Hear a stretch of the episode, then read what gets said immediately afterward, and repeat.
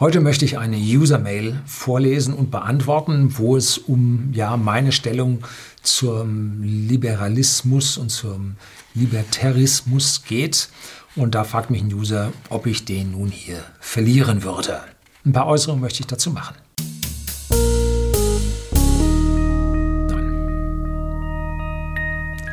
Herzlich willkommen im Unternehmerblog, kurz Unterblog genannt. Begleiten Sie mich auf meinem Lebensweg und lernen Sie die Geheimnisse der Gesellschaft und Wirtschaft kennen, die von Politik und Medien gerne verschwiegen werden. Und heute möchte ich also diese Mail vorlesen und hier ein paar Ergänzungen zu machen und ein paar Antworten dazu geben. Lieber Herr Löning, ich verfolge mit sehr viel Interesse Ihre YouTube-Beiträge und bin in vielen Äußerungen Ihrer Meinung. Dafür mein Kompliment. Herzlichen Dank, hört man gern, motiviert für die Woche.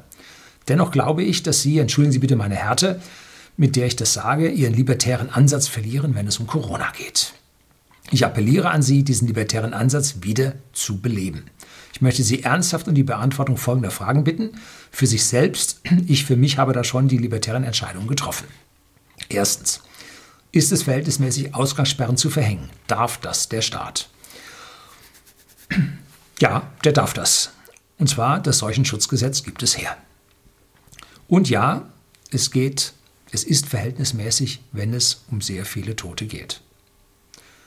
Gemeinnutz über Eigennutz.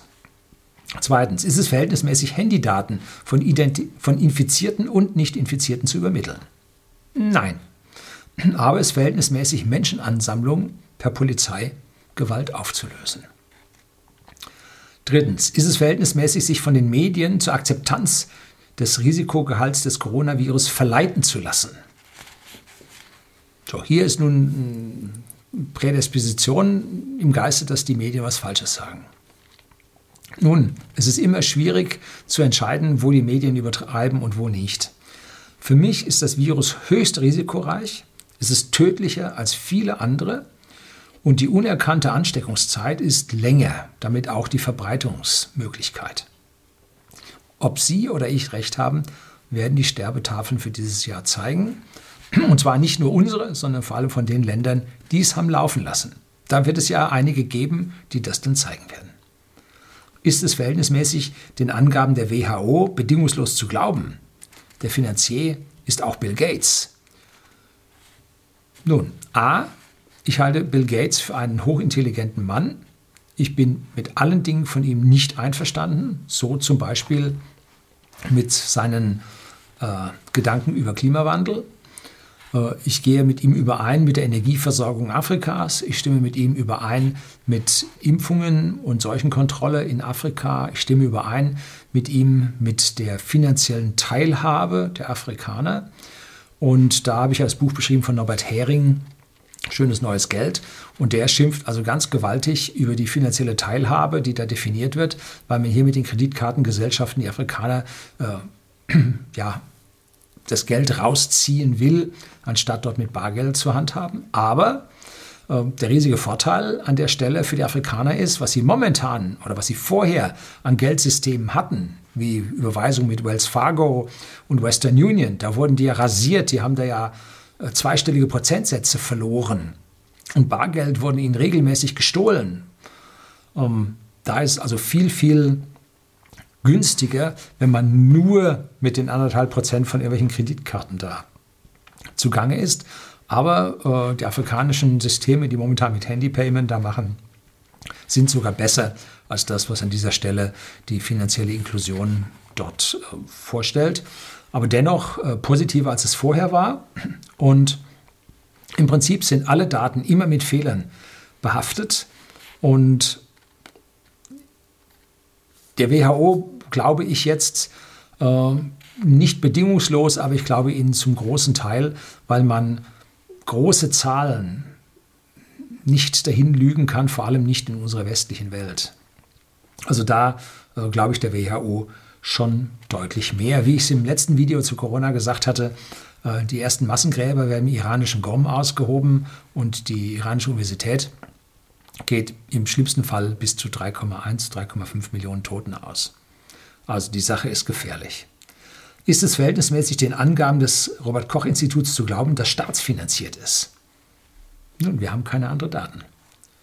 Auch hier werden die Sterbetafeln nächstes Jahr zeigen, was wirklich los war. Beim Klima haben wir andere Daten. Da haben wir Rohdaten. Und da dürfen wir jetzt dem Potsdamer Institut für Klimafolgeforschung dürfen wir nicht folgen. Und den GIS-Daten, die manipuliert wurden, die verfälscht wurden, dürfen wir auch nicht folgen. Aber wir haben Rohdaten. Hier bei den Infektionen und Erkrankungen haben wir keine Rohdaten. Ich bin mir ganz sicher, dass wir am Ende des Tages die Sterbetafeln nicht werden manipulieren können. Weil das sind im Prinzip die Standesämter, die da melden. Und da kann man jetzt nicht rauf oder runter, sondern die sind so. Ne? Also da werden wir es dann sehen. Ist es verhältnismäßig, den Chinesen zu glauben, sie haben das Virus besiegt? Das habe ich nie gesagt. Ich habe gesagt, sie haben die erste Welle geschafft. Ne? Derzeit suchen sie im ganzen Land nach neuen aufflammenden Pandemieherden. Und eine Herdenimmunität ist überhaupt nicht vorhanden. Also ich habe es A nie gesagt und B glaube ich es ihnen auch nicht. Also was heißt, sie haben es nicht besiegt und das wissen sie selber. Wer von uns sagt, sie hätten es besiegt, der kennt die Realität nicht. Ne? Ist es verhältnismäßig zu glauben, dass Deutschland ähnliche Todesfälle wie Italien haben wird? Überalterung, höhere Antibiotikaresistenz, niedrige Immunsystemaktivität der Italiener. Pah, also hier glaube ich, das, was Sie hier schreiben, glaube ich erstmal nicht. Warum sollen die Italiener eine geringere Immunsystemaktivität haben? Die haben mehr Sonne, die haben mehr Vitamin D. Die sind an der Stelle, die haben eine weitaus bessere Ernährung als wir. Warum haben sie eine höhere Antibiotikaresistenz? Wurde da mehr verabreicht? Bei uns wird auch eine ganze Menge verabreicht.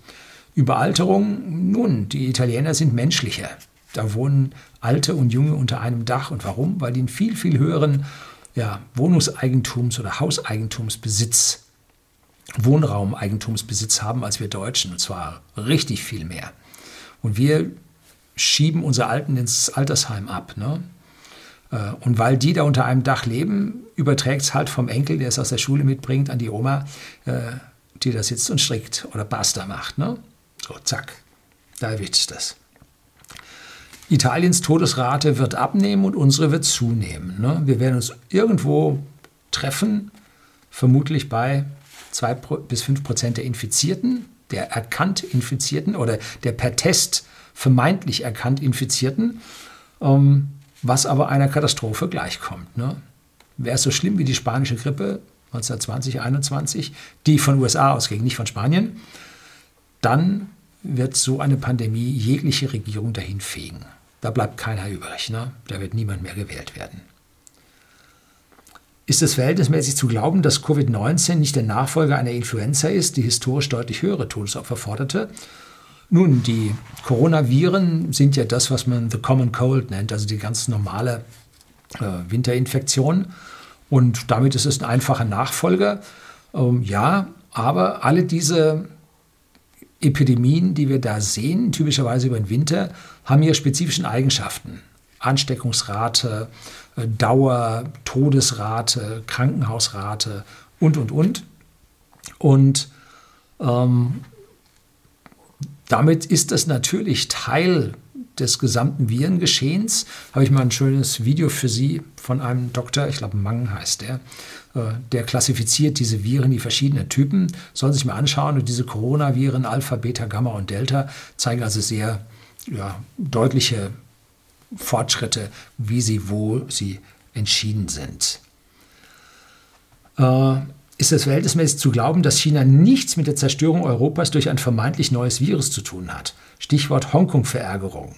Also da, viele glauben ja an eine zentrale Verschwörung. Die einen sagen, das ist aus dem amerikanischen Labor, das hat man den Chinesen geschickt, damit es die dahin rafft. Die anderen sagen, die Chinesen haben es gemacht und wollen es über die westliche Welt ausbreiten. Aus meiner persönlichen Sicht ist das eine ganz einfache Mutation und es wird in Zukunft irgendwann mal eine einfache Mutation geben, die weitaus tödlicher sein wird. Weitaus. Und die dann über die Luft übertragen wird. Nicht über Tröpfchen, die nach 1,5, 2 Metern schon am Boden sind und den nächsten nicht erwischen, sondern die mit dem Luftstrom mitgetragen werden. Ne? Und ja, peng, schon haben sie es. Ne? So. Und das wird erst der Killer. Ne? Da kann es dann sein, dass von uns dann 5 oder 10% überbleiben. Da war es dann mit, die Erde hat Homo sapiens, sie hatte nur noch ein paar Homo sapiens. So, und hier auszugehen, dass das gesteuert, gezielt gemacht wurde, ja, davon gehe ich nicht aus. Es ist viel, viel einfacher und schlüssiger von einer natürlichen Entstehung zu glauben. Denn die Ähnlichkeit dieser Viren mit den vorhandenen ist groß genug, um an eine Mutation glauben zu können, wäre aber auch ähnlich genug, um an eine menschliche Veränderung denken zu können. Aber nein. Der Fan von meiner Seite sagt, ich habe eine Theorie, die die Punkte 1 bis 9 klar beantwortet. Und diese ist in der Motivlage klar wie Kloßbrühe, wie der Bayer sagt. Tja, wenn Sie dessiert sind, bin ich gespannt auf Ihre Antwort. So, also ich bin nicht der Verschwörungstheoretiker an dieser Stelle, dass ich sage, da wollen uns irgendwelche höheren Mächten umbringen. Nee, bin ich nicht. Und dann hätte man ja auch an der Stelle, an anderen Stellen beim Personal ja eingeflüstert, nee, das lasst ihr laufen. Und A, B, C und D, ihr kriegt Impfungen. Weil niemand würde so ein Virus auf die Welt loslassen, ohne selber für sich persönlich eine Impfung zu haben. Ne? So, also da muss man diese Verschwörungstheorie noch ein ganzes Stückchen weiter spinnen, um hier dann irgendwo zu einem Ende zu kommen. So, das soll es gewesen sein. Herzlichen Dank fürs Zuschauen.